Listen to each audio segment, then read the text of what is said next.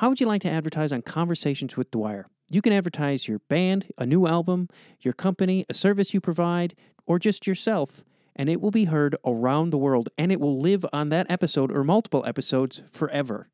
Email me at Conversations with Dwyer and we could begin discussing how to get your advertisement up on an episode or multiple episodes of Conversations with Dwyer. Again, email me at conversationswithdwyer at gmail.com. And remember, that ad will be heard around the world. Now, how about we enjoy this latest episode of Conversations with Dwyer?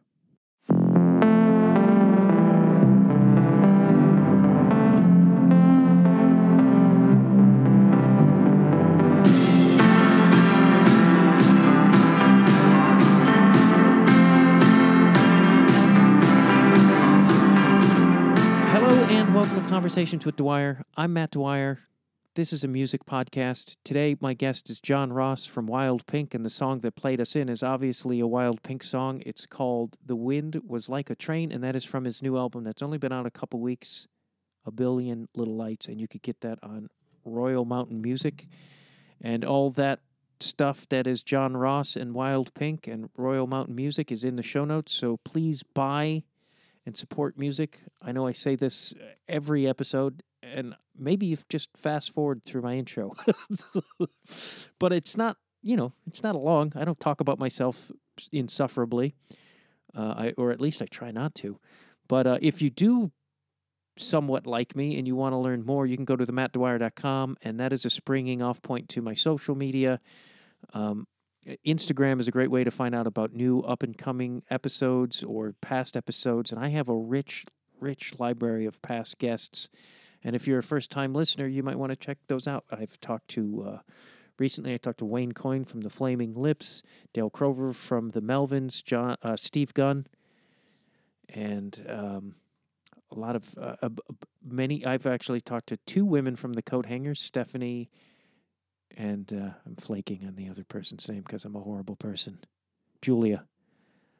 It's a, I'm recording this intro on a Sunday. It's mayhem. I have two kids. I have dogs. So usually my brain is not best when I'm doing these intros. Maybe I should pick a different time when they are better, but that's impossible. In my life, it is impossible. Anyway, uh, we're going to get on to this conversation with John Ross. I really loved it. I felt like I was talking to an old friend. And um, we've been messaging back and forth about movies and soundtracks. And I, the soundtrack I didn't mention, we talk about movie soundtracks or scores more specifically. Just for the record, uh, the Rumblefish soundtrack, which I didn't mention by Stewart Copeland from The Police, is one of my all time favorite soundtracks. And it's just a great album. And he does a song with Stan Ridgway from Wall of Voodoo called Don't Box Me In, which is also like one of my top favorite songs. So I wish I would have thought of that during the interview, but I did message John about it, so that's all that matters. So we continued talking about it. And please enjoy my conversation with John Ross.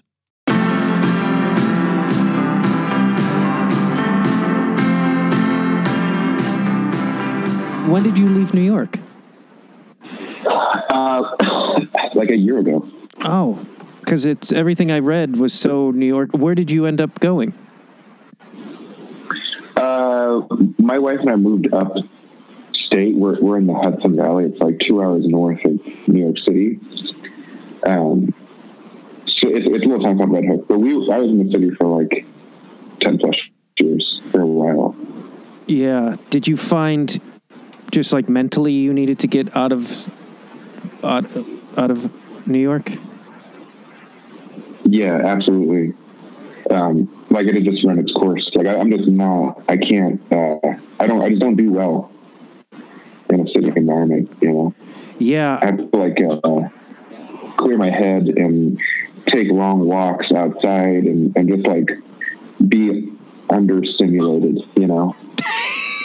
when you were young, I'm, I'm just. I'm just. I'm getting old. You know. I I know. I moved to New York like I was 31 and I was like, fuck, if I would have done this 10 years ago, I could handle it. But at 31, I was like, I can't, I can't do this. Like it just was. Yeah. That, that grind. Yeah. When I moved to New York, I like, I like lived under a sink pretty much. You know, I was like totally fine. And when you're like, you know, 22, it's, it just doesn't matter, you know?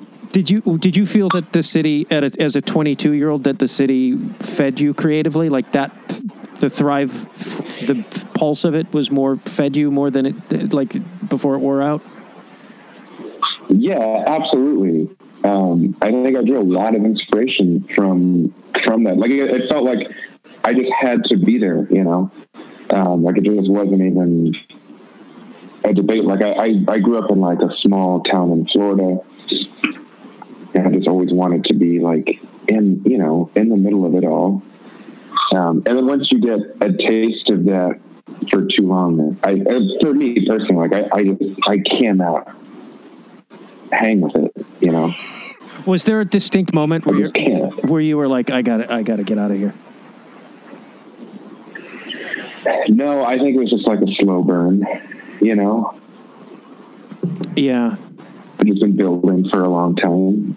What, what, what, what town outside of LA are you in? It's called Monrovia, and you, if you look at any jar of something from Trader Joe's, you'll see the name. That's because people are always like, "Oh, I've heard of that," and I'm like, "No, it's just on the Trader Joe's products. it's like that's what we're famous for is having the Trader Joe headquarters."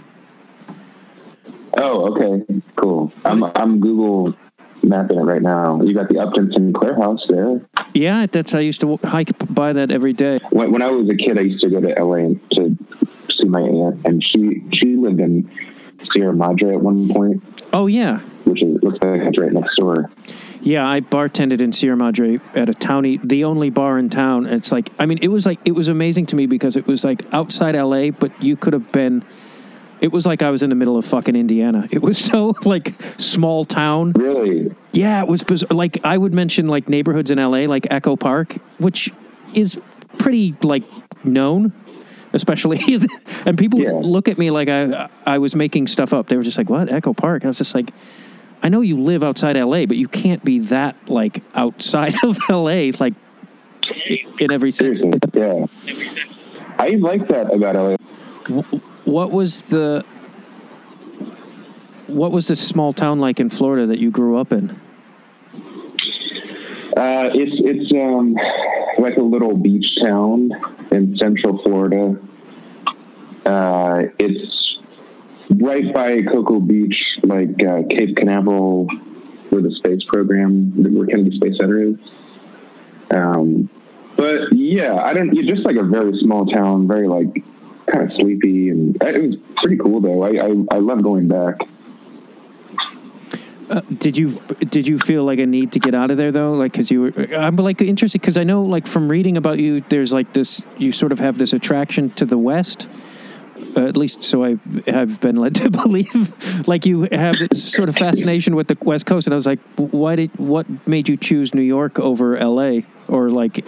Yeah, for sure. I mean, like I, I definitely always wanted to get out of um, Central Florida, and like, I, like I, you know, lived in New York for a long time, but like the thing about the West or California, or whatever, that that was like, we were on tour when I started writing this record. We were on tour on the West Coast, and like a lot of the ideas were like kind of just started out there. I just watched Ken Burns' The West. Um, and like there, there was like these ideas were just swirling around in my head. I wouldn't say that it's like a big, you know, lifelong dream or like some big, big picture thing to like, I don't know, romanticize the West or, or be there. Certainly, you know. Yeah, I mean, Americans seem to romanticize it pretty like it's weird. Like my father was obsessed with the West and like being a cowboy and all these things that went along with it. And it's like once I moved here, I was like, none of these things are true. yeah, yeah, no, it's, it's it's like I can't imagine like somebody from LA hearing this, like, what the fuck? Like this is not that different than anywhere else in the country. Um. And did, did you sit like in because in high school did you did you go to school in New York? No, well, so I went to college in Florida because I saw like I read that you wanted to study um sc- you wanted to score films and I was just wondering if like was bands a part of that or were you just like initially like intent on scoring of films? Yeah I mean like I was always in like DIY bands in like uh, junior high and high school. Um but then like I before I graduated, right before I graduated high school, I started getting into film music. Like I watched some movies like Thomas Newman scored, and I just really loved it. And I, I in college, I, I just worked on a lot of like student films and stuff. And uh, I moved to New York to like I guess work in, in like you know, TV and film music. I, I ended up working in TV music for a long time, like writing music for commercials and promos and stuff. Um, but like I've always done like band stuff, like songwriting, since you know a young age, like 12, 13 years old. But there was like a few years where like it was mostly just TV music, and then like I recently got back into the band thing after that. Uh, was was it solely that Thomas Newman, or were there other films that sort of spoke to you that wanted you to that drove you towards wanting to score films? I mean, like the movie that like kind of started was American Beauty, you know, um, which is a Thomas Newman score. Um, I'm sure there were other composers, uh, like Mark Isham was kind of a big one. Um, Clint Mansell. I, I like the idea of guys that were like, or composers that were not just straight up, you know, orchestral stuff. Like they were like using computers. I thought that was really cool. Yeah, it seems. And like I still am like very much like I would love to score another film. You know, like I, I definitely have not moved past that idea. I mean, I, I feel like there's a, a cinematic quality to your music. Like there is a very it invokes visions, or I mean, uh, visuals, and uh, I don't know. It it gives this cinematic feel. If, does is that something that you feel like you strive for, or is that just my own interpretation? No, for sure. And I think that that- that's like probably what made me want to get into film music in the first place. Um, was like just thinking about music on like I don't know, like on like in a movie, basically. You know, like I, I always I loved like uh like when film like in like the Shawshank Redemption or something like the music paired up with that movie is so fucking awesome. Like Thomas Newman's score in that movie is incredible, and like uh, yeah, I don't know. I wouldn't say like film music informed the way that I write music for Wild Pink or you know Eerie Gates or whatever. But uh, e- like even out like before wanting to do film music, there was just always like uh, I, I always found it pretty appealing. Yeah, it's. Uh, if that makes sense. I, I I'm probably one of the few people who I know that listens to film scores. it's like it's like I've Oh, nice. Yeah. What, I like what, what are your, some of your favorites? I love. Uh, now I'm flaking on the guy's name, but uh, do Desplat who did uh, Tree of Life, and there's specifically a piece Oh, cool. he did in that film called I I think it's called River, and it's like a piano piece, and it's just really. I it's just it like it take like it just all thought leaves my head when it's on, and it's just like I get lost in that song, and I feel like. Uh, you know that I feel is that sort of just instrumental music doesn't hit, happen that much any. To, in, at least I'm not coming across it where it's solely instrumental, where you're just like frozen by it and taken away. If that didn't sound corny, I don't know what does. No, no, totally. I and like Terrence Malick is he's the shit. Like I, I love his movies and he, the way he uses music is awesome too. The Thin Red Line. yeah, Like Hans Zimmer's like kind of boring, but like his stuff in that movie is incredible. yeah, and it's like it's just. I mean, Malick's films, just like visually alone, I could just stare at. Like people would tell me when Tree of Life came out, people Oh yeah. people were like, "I fucking hate that movie," and I'm like, "Why do you like?" It's it's mesmerizing to me. It doesn't follow the typical sort of structure of a film, and that's I think also what fucks people up sometimes because they're we're it's so ingrained in our psyche now the film structure that when somebody steps outside of it a bit, it it it kind of confuses people. Not to say that I'm like Right. Yeah. but um, I was just baffled when people. I just I'm sorry. Go ahead. I, I got to rewatch this movie. I, I got to rewatch it. I just pulled it up. I've got River like queued up.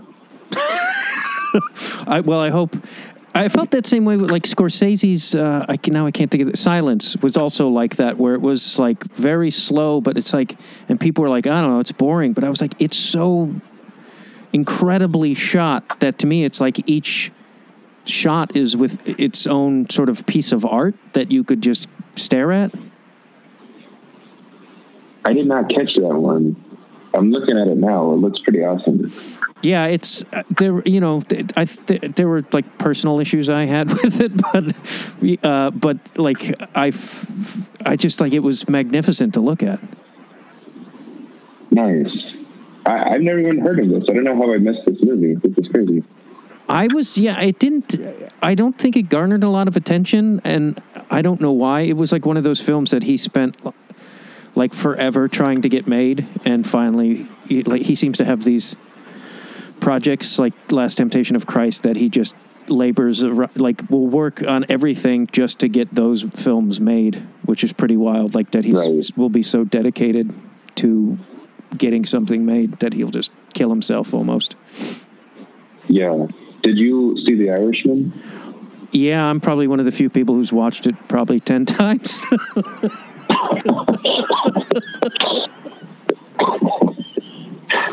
I watched it twice. I'm not quite there with it yet, but I loved it. I don't I, I didn't sit through it uh, 10 times. I've probably sat through it from top to bottom 3 times, but I'll watch it in chunks like a it's like cuz it's so long. But I don't have do you like the people were like it's so long. I'm like you'll binge watch an entire series in a in a weekend, but this 3-hour movie is too long to you? It's like- Yeah, and it, movie does not, it didn't feel long to me at all. did you did you like it? I did. Yeah, I did. because so many people sort of like crapped on it, and I was I couldn't. I think people expected Goodfellas, and that's why I think that maybe people were like, "It's not." It's because it was, you know, it was a completely different pace than Casino or Goodfellas. I love Goodfellas, like definitely one of my favorite movies. But I, I, I, I love The Irishman, especially because it was about a, like a, uh, a part of the mafia that wasn't just straight up like New York mafia, you know. Um, like mafia from different smaller cities is, is really interesting. Oh, have you listened to the podcast Crime Town? Because they do uh, the first. Dude, yes, it's so good. In Providence, right? God, it's just like it's insane to me, and I love small town mob stuff too. And it's you're right; they don't. That's such a fascinating, different world. Have you ever seen uh, The Town? Uh, It's, it was a Ben Affleck movie. Oh yes, yes, yes. I thought that's. I, I, I assumed you were smarter than me, so I was like, it's probably a different town, a more artsy town. No, no, no, no. This is like a, a poor man's heat. Uh, yeah, I loved. I loved the town. I fucking love the town. Like that's I something that I've done over the pandemic now is when I get really drunk, I put on the town. it's such a good drunk movie. Uh, plus, that like they captured that, and not that I know Boston extremely well, but I've been there, and so it's like they, and it's not too different from where I grew up, Chicago, where that there's that like sort of rough. I don't, you know, working class, you know, kind of not Yeah, educated. yeah. Like that's like that world is really captured well, and I feel like that's rarely done. Like when they try to capture sort of like that world, it's usually a super pretty person that, who decided not to have their hair done. I mean that for men and women. like it's like, oh, you're you're not wearing makeup, or you're showing that your hair is receding, so you're doing some acting. You know, I was reading more about that, and and people from Charlestown, like there's like a there's like a, a, a plaque or whatever, like a text screen as the movie starts. It says that in Charlestown, it's like the highest per capita bank robbers. And then I read like people in Charlestown like, what are they talking about? Oh, really? like that's absolutely not true. Yeah, I'm gonna try to find this article now. But that really grabs your. I mean, because I remember seeing, I saw it in the theater, and I was like, "Ooh, I didn't know that. That's exciting." And I love like a good bank. Yeah, I know we're on a total film jag, but did you have you seen any of Sean Baker's work? Uh, no. What, what, His- like, what is it? His most like f- popular film would be The Florida Project, but before that he did Tangerine and uh, Starlet, and I think there's one other. Um, but he's the guy who oft he I haven't seen any of it. the Florida Project is great. They marketed it weird because they like it made it look like sort of like this quirky kids movie, and it is about kids, but it's like about this woman who is broken down and out and living in a motel.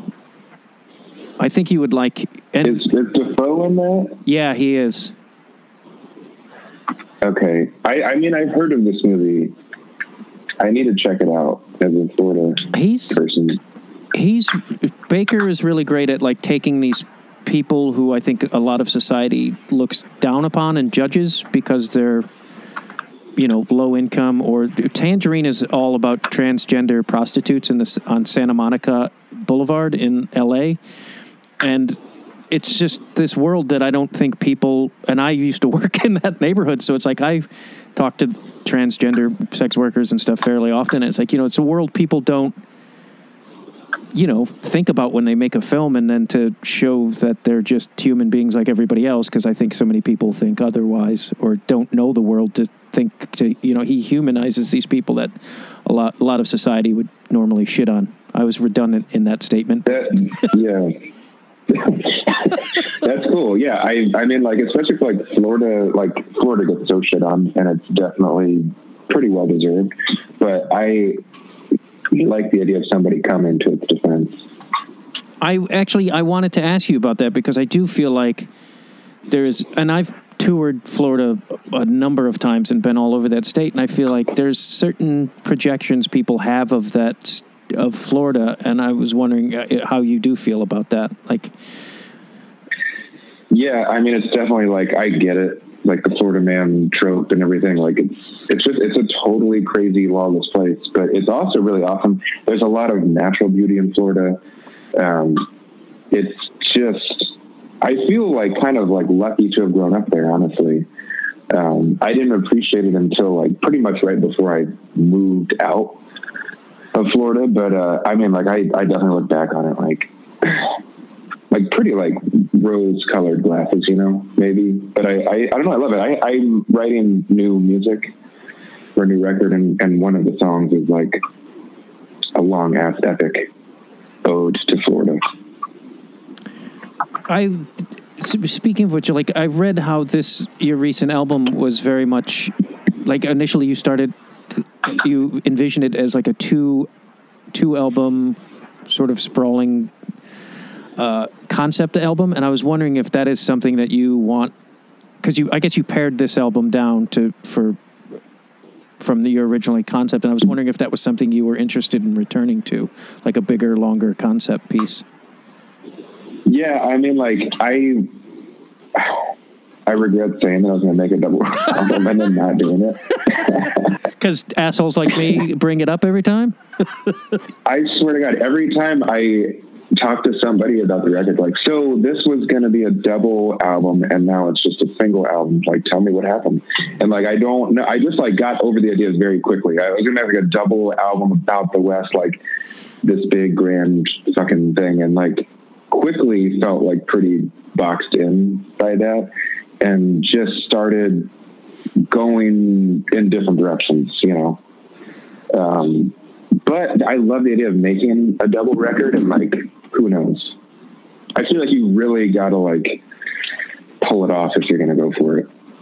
So we'll see. I don't know. Yeah, I mean, I don't think uh, it's for people on the outside who've never made a record. I would be one of those people. Like what. I, I think a lot of people don't know what it in, like once you get in there i'm sure like i mean i've written shows and stuff so i know like once you get in there what you want to do and what you immediately go oh or, or things present themselves so they go in a different direction. But if you make a s- small statement like you did or that people hear it's you know i think they're like well what happened? And like it's hard to understand the whole Yeah, I think that like it, it, at least in, in, when it comes to double LPs or whatever, I, I'm I'm thinking that it just kind of happens. You know, like you uh, you probably just have been writing you probably have so much material that you think, well, I could probably make a double record out of this. I don't have like the, I just can't stick with an idea that long. So like start to finish, make it happen, you know? So I don't know. Yeah. I was, yeah, I guess, I mean, that's probably how it, I don't, I, I wonder that like with con, like broader concept albums where if like, is that just something you, they find along the way or do they go, we're going to make a album about space people? Like, Right. Yeah. Like I feel like uh like Titus Andronicus, the Monitor, Uh-huh. that record, the Monitor. I don't know. Uh, that seems like they set out to do that from square one, and then they pulled it off and made like a really incredible epic album. Like that's like once in a lifetime kind of stuff, you know. yeah. How, how old is that? Cause I, I, That's like probably ten years at this point. because I feel like with a lot of albums in the '70s and stuff, it's like they had endless amounts of studio time, money, and cocaine, so they could really. Like, yeah, it was like gotta have the cocaine. I mean, it's like the Rolling Stones. uh, I forget what now. I'm flaking on what album, but it's like they were just like in the south of France for like a year, just fucking around. I'm like, no one gets that kind of time anymore in the south of France to make a record. Totally. Yeah, yeah. Yeah, and I also think that like who wants to hear a double record now, you know? Like that there's just I don't think the attention spans are like like on average I don't think the attention spans are there for it. You know, it's like pretty much there's I think there's an, an aspect to making a double LP that's just for the person making it, you know, to some extent. Yeah. I'm wondering if that's because that's interesting. Because to me, there's like I, we went from albums, and then it's just like now you go if you go on to like any streaming app, like so many people just put out singles. They don't even put out albums, and I was like, is there Yeah. is is that gonna or is that going to change? Because I feel like you listen to something like Nilsson Schmilsson, and to me, it's like that whole album. If you listen to it from end to from beginning to end, it's like it feels like something. it's like, and Right. and I wonder if that is sort is going to that sort of thinking is going to come back, or are we just going to? I don't know. Am I if I'm making my point clear? Well, yeah, I mean, uh, to your point, I feel like I, I set up for this record to be like cohesive and like one, like I want the A side and the B side to feel like two cohesive pieces of of music, you know, and like that feels that almost feels like luddite thinking, given like the way things kind of are, you know, especially with Spotify. But I don't know, it's also a lot of fucking fun to listen to a record all the way through. So I don't know. I don't know if it's coming back or Or or not, I mean, or whatever even went away. Yeah, I don't. I mean, I still like. I, I- I don't get as much time at home, so I have to take a long walk with my dogs. But I want to listen to something from top to bottom because to me, it's like sometimes there's things that are intermingled, and that's and there's like references to other songs, etc. Not telling you anything you don't know, but it's like you know that those things are rewarding to me, and I don't. Yeah, totally. Um, Yeah, I, I was uh, also influenced, or you're interested in some of your your influences because I was I was wondering with what like Nirvana was something that you really spoke to and it's like Nirvana spoke to me as a kid, but I was uh, 21 when it came out, so I was like I was wondering what like in that time because when did you discover you were like 12 when you discovered Nirvana? yeah. I I want to say like, well, first of all, I remember when I have a very vague memory of Kurt Cobain dying, which was that I was at like uh, a neighborhood party, like the parents were all hanging out, and then like all the kids were hanging out downstairs, and like one of the older kids in the neighborhood was like holding court, kind of is like, "Did you guys hear Kurt Cobain killed himself?" And we're all like, "Whoa, like who?" um, but then like year, years later, I like probably like I was like I think when from the Muddy Banks of the God came out, that was like when I was, which was like ninety. I want to say it was like ninety six. When that came out, I was like, that that became like religion to me. So like I was like definitely a little late to the party for sure. Well, I mean, you were you were younger. 12. Yeah. It- it- that was sort of nature was why you were late to the party. yeah. Out of my hands. But yeah, dude, it was like Nirvana was the, that was like my biggest thing growing up. Like that was that, like, I got into Nirvana as I started getting into guitar. Like it all happened at the same time. Um, and yeah, I mean, I I, I think in, in Utero is like one of the best sounding records to this day. Yeah, that's I think my favorite, and it's it's interesting to me that a lot of some people don't like it, and it definitely seemed to cause confusion when it came out, and I didn't. It to me, it made total sense for their progress, like what what they were trying to do at the time. And Oh, an incredible record. I, yeah, I know. Like every everybody knows, like Kurt didn't like Nevermind it was like too polished, and then they made like a very polished sounding record right after that. like, like after Incesticide, you know. yeah, yeah, I don't think that that's like an. Un, I mean, there's some sloppy, more raw feeling to In Utero, but I don't think it's not po- pol- uh, unpolished at all. Totally. Yeah, yeah, yeah. Like the I fucking love the way the drums sound on that record. Yeah. Yeah, it's uh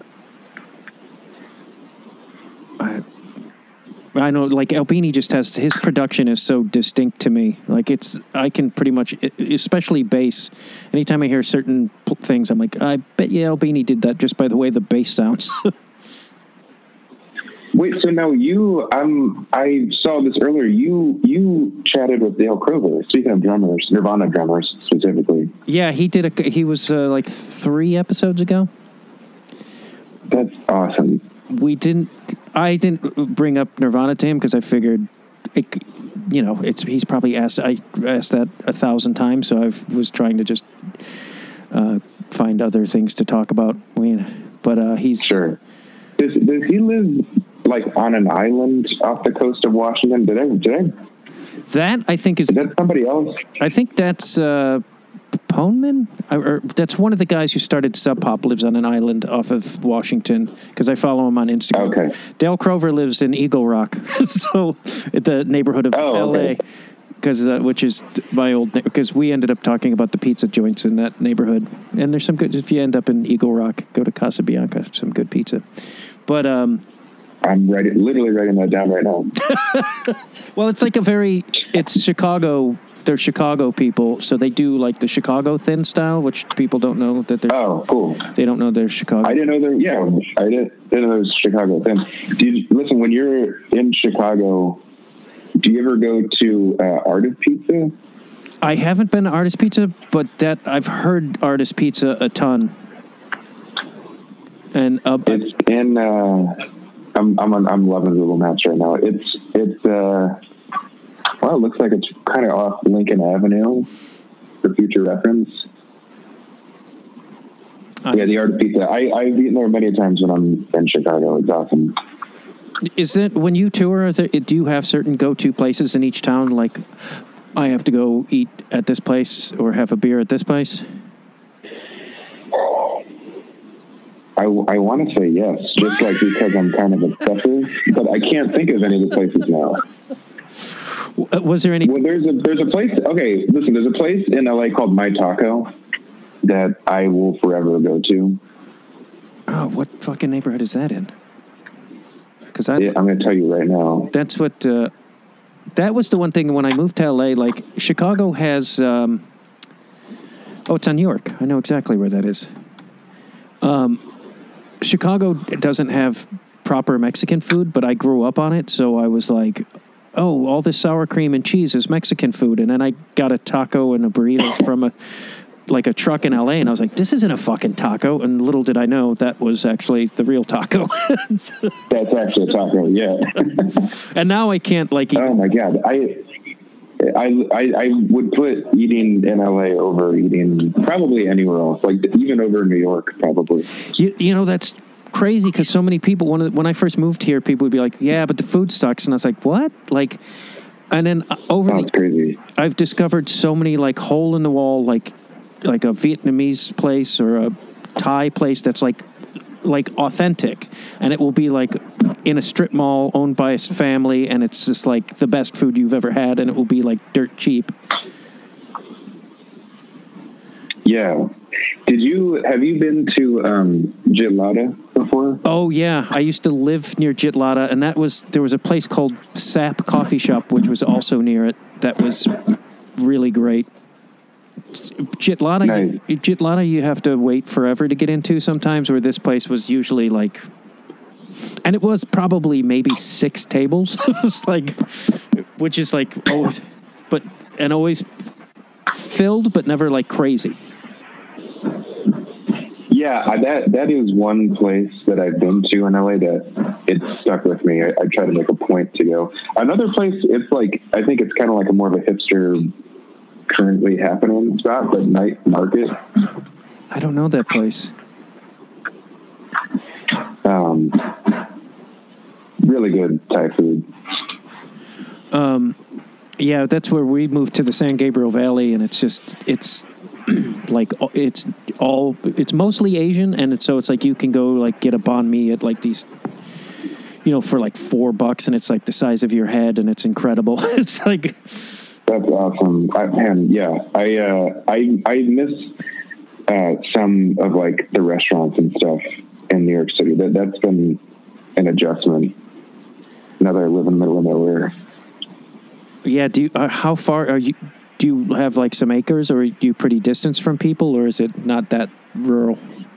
It's it's like it's kind of hard to describe. Like I'm right on the uh, outskirt of a very small town, so like I'm surrounded on like two sides by cornfields, uh, and there like there's like working farms all around here. Um, so it's definitely like very rural, but it's also just like you know a stone's throw into the the village. But then also it's like you know the, the Amtrak is here, and it's it's a pretty quick ride down to New York. So you don't find yourself that's getting like a little boxy because I that's the one thing is I'd like to be able to walk to something. Like I Right? Yeah, yeah, I want to be able to walk to coffee. yeah. I mean, like I definitely, yeah. I there, there's not much walking to get coffee, but there are good walks. Just you know, straight up walking around here. Like you can take like the nice scenic walk. um, you, you gotta you gotta bring your own coffee though.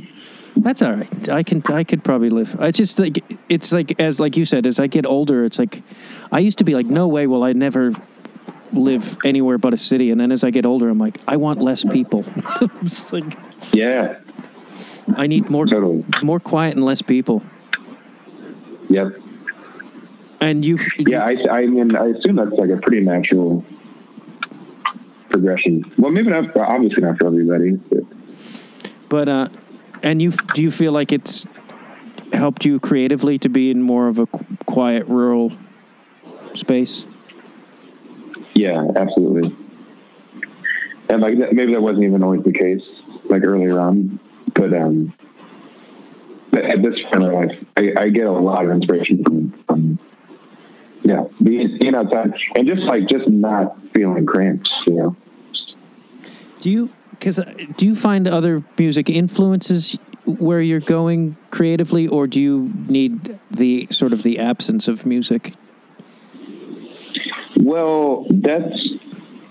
I mean, like when I'm on tour, it's so inspiring watching great bands play every night. I think like watching live music is very inspiring. Um, probably even more so than like just listening to a great record or something. Yeah, I, I found it interesting because I, hope I'm not going back towards the double album thing, but it's like, uh, but like people like will layer sort of or lay genres onto your music, which I always think is t- bugs me anyway when they're they do that, and then to find out that some of you you were like, yeah, but I like Jackson Browne. it's like like that your your influences were so removed from the genres that they were trying to layer onto you. I found that really. Uh, Yeah, I know. It's like uh, I. It seems like sometimes com- the comparis- comparisons in general, it's easy for them to be lazy. Um, but like, there's some that we get that I'm just I'm truly confused. I I don't get it.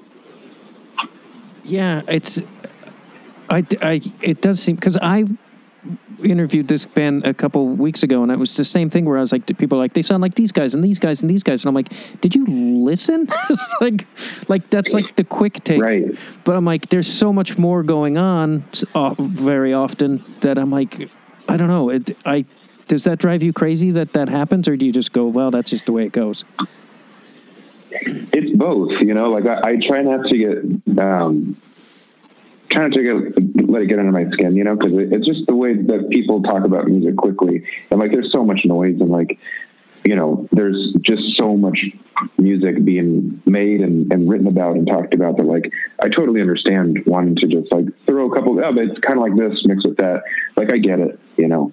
Um, but yeah it's definitely like a little frustrating or like like you know sells it sells it short a little bit I think And you know Yeah. Do you do you feel because a lot of the things I've read they oh, it, it feels like your music is constantly progressing. I guess is what I'm getting to. It's like I was listening to your first album and then it's like where it is now. Do you feel like because you said you were working on a new album? Do you feel like you're continuing to move, find new ways to move or uh, directions to go in, or or is that just something organic that happens when you're in writing and recording? I yeah, I, I I'm excited for this the next thing that I'm working on to finally come out whenever it is. It's so different than anything else that did on a Wild Pink record before, and it's also really fun to just it's like fun and challenging to just try and and pivot and, and do something completely different and unexpected. Yeah, because I've always I wonder how often that is. Like, do people go, "All right, we're going to do our pet sounds," or does that, Right. or did pet sounds just sort of happen because in in that in Brian Wilson's brain as he went along? If that makes sense, I don't know. I'm always interested. Like, do people choose to that w- direction? I guess is yeah, yeah, this is going to be my hit record. yeah, like I don't, I, I don't think you can like plan that. You know, like I think that it was, it's just like t- for Brian Wilson, just you know, just timing. Like that was just like he was just like ready for it. I guess. Is there anything about um, the new album that you wish to plug, or any other things that we wouldn't know otherwise? I, I always put everything in the show notes, but I was just uh, Cool. Yeah. No, I, I, I got nothing. I, I hope that people check out the record. Um, it's, you know, uh, it's, it's about a week old at this point. I don't know when it, how it'll be when this finally comes out, but uh, I hope people listen and hope they like. are you uh, are you pleased with the record? I know that's a weird question, but I feel like anytime I've worked on something creative, I always have different feelings about it afterwards, and where I'm like, oh, I wish I. Yeah. But it's, I mean, it's great. It's a mixed, mixed bag. Uh, Well, thank you. Yeah. I mean, I, I feel, I feel good about it. I, I'm ready to, to make something else. Um, hopefully better are you soon. See, I think it's great, and the reception has been incredible. Like you, the, everything press wise that I've seen, and I comb through as much as I possibly can. People seem to uh, love your work, which has got to. I, do you take that? Thanks. Yeah, it's it's crazy. I mean, I yeah, I w- wasn't expecting all like uh, so much positive feedback. That's been really nice. Do you wish that you could have toured, or do you? Are you rather to just sort of stay home and continue writing? Uh, I definitely wish we were on the road right now. You know that whatever it's going to be a while. There's no use in worrying about it. I guess. Yeah, I was I, I was wondering because everyone says like uh, I can't wait to get back to touring and being on the road, and I'm like, isn't there going to be a flood of people? Like it's con- concerning to me for my f- friends who tour. I'm like, is there going to be a glut of people trying to get out there? Totally. Yeah, I think there's going to be a, like a log jam. Yeah, because I don't know. It's just uh, I've been trying to support as much as possible. Like I, I don't if I listen to something I like, I buy it. I don't stream it like some greedy asshole. it's like, but it, uh, it's just I I literally worry about my friends who are musicians and the people I'm just fans of. I worry about you. Wow, thanks, thanks, Matt. Um, I'm gonna, I'm gonna send some baked goods. I hope that's okay. please do, yeah. Um, I know, dude, it's crazy. Like, I, it's, uh, I mean, I, it's gonna the world. It's I don't even know what I'm trying to say. The world's gonna be a different place. It's gonna, the world's gonna look different in a year. Touring's gonna look different. I don't even know how it could come back fully with how many venues have closed and how many bands have just had to keep postponing tours that were like pretty much booked. Um, we're like just such a long way off from Um, from the music industry looking like it did before, you know, the pandemic. Sucks. Yeah, I mean, it's I. I'm just a guy who really loves music. I never played it or anything, but it's like, and I, all my, a lot of my friends are musicians, so I'm just like, I'm stressed out for them. Yeah. Yeah, yeah. It's it sucks. Um, I was going to have one f- final thing to say. Oh, yeah, I just wanted to thank you for doing this. Sorry, I was got jumbled there at the end because I was multi had multiple things coming into my head. But I wanted to thank you for your time and the Yeah, thank you. and the first extensive film talk I've had on my podcast, that which I could talk about any time of the day. Nice. Yeah, I've got um, Tree of Life. I'm probably going to get into tonight. I have not seen that since it came out, like whatever, ten years ago. Wait, which movie? Yeah, I enjoyed. I Oh, enjoyed the, oh, Tree of. Life. Tree of Life. Yeah, yeah, yeah. I Yeah. actually, it's been a while since I've seen that too. I need to go back. My wife doesn't like it. Brad Pitt it. Yeah, there's just so many great. I don't know. There's so many great little moments in that movie that just really hit home. I don't. I, I was going to talk about it, but we don't need to. You don't need me reciting moments from the movie to you. that, and I'll. I'll talk. Remember, To, remember that one part? and then I'll uh, tell you about an SNL sketch I saw over the weekend. Remember that? Remember that thing you saw that I saw, and I can just. I have a friend who actually does that. He'll recite this sketch line for line, and I'm like, I don't give a fuck. I don't watch the show. Why do you think I want to hear your version of it? It's like- Yeah, it's like like a, just a worse retelling of something you don't care about. oh, good. Now I get to see this SNL sketch, but without comic timing. Thanks a lot. um, well, thank you very much. Thank you very much for listening to Conversations with Dwyer. Please become a Patreon subscriber if you like. Also, subscribe to the show on your iTunes or what have you not, and tell your friends about the show. That would mean a lot to me. As well as uh, go to the link tree in the show notes or the themattdwyer.com or Conversations with Dwyer at the Instagram, and you could learn more about the show, buy merch, and all those great things. Thank you very much for listening.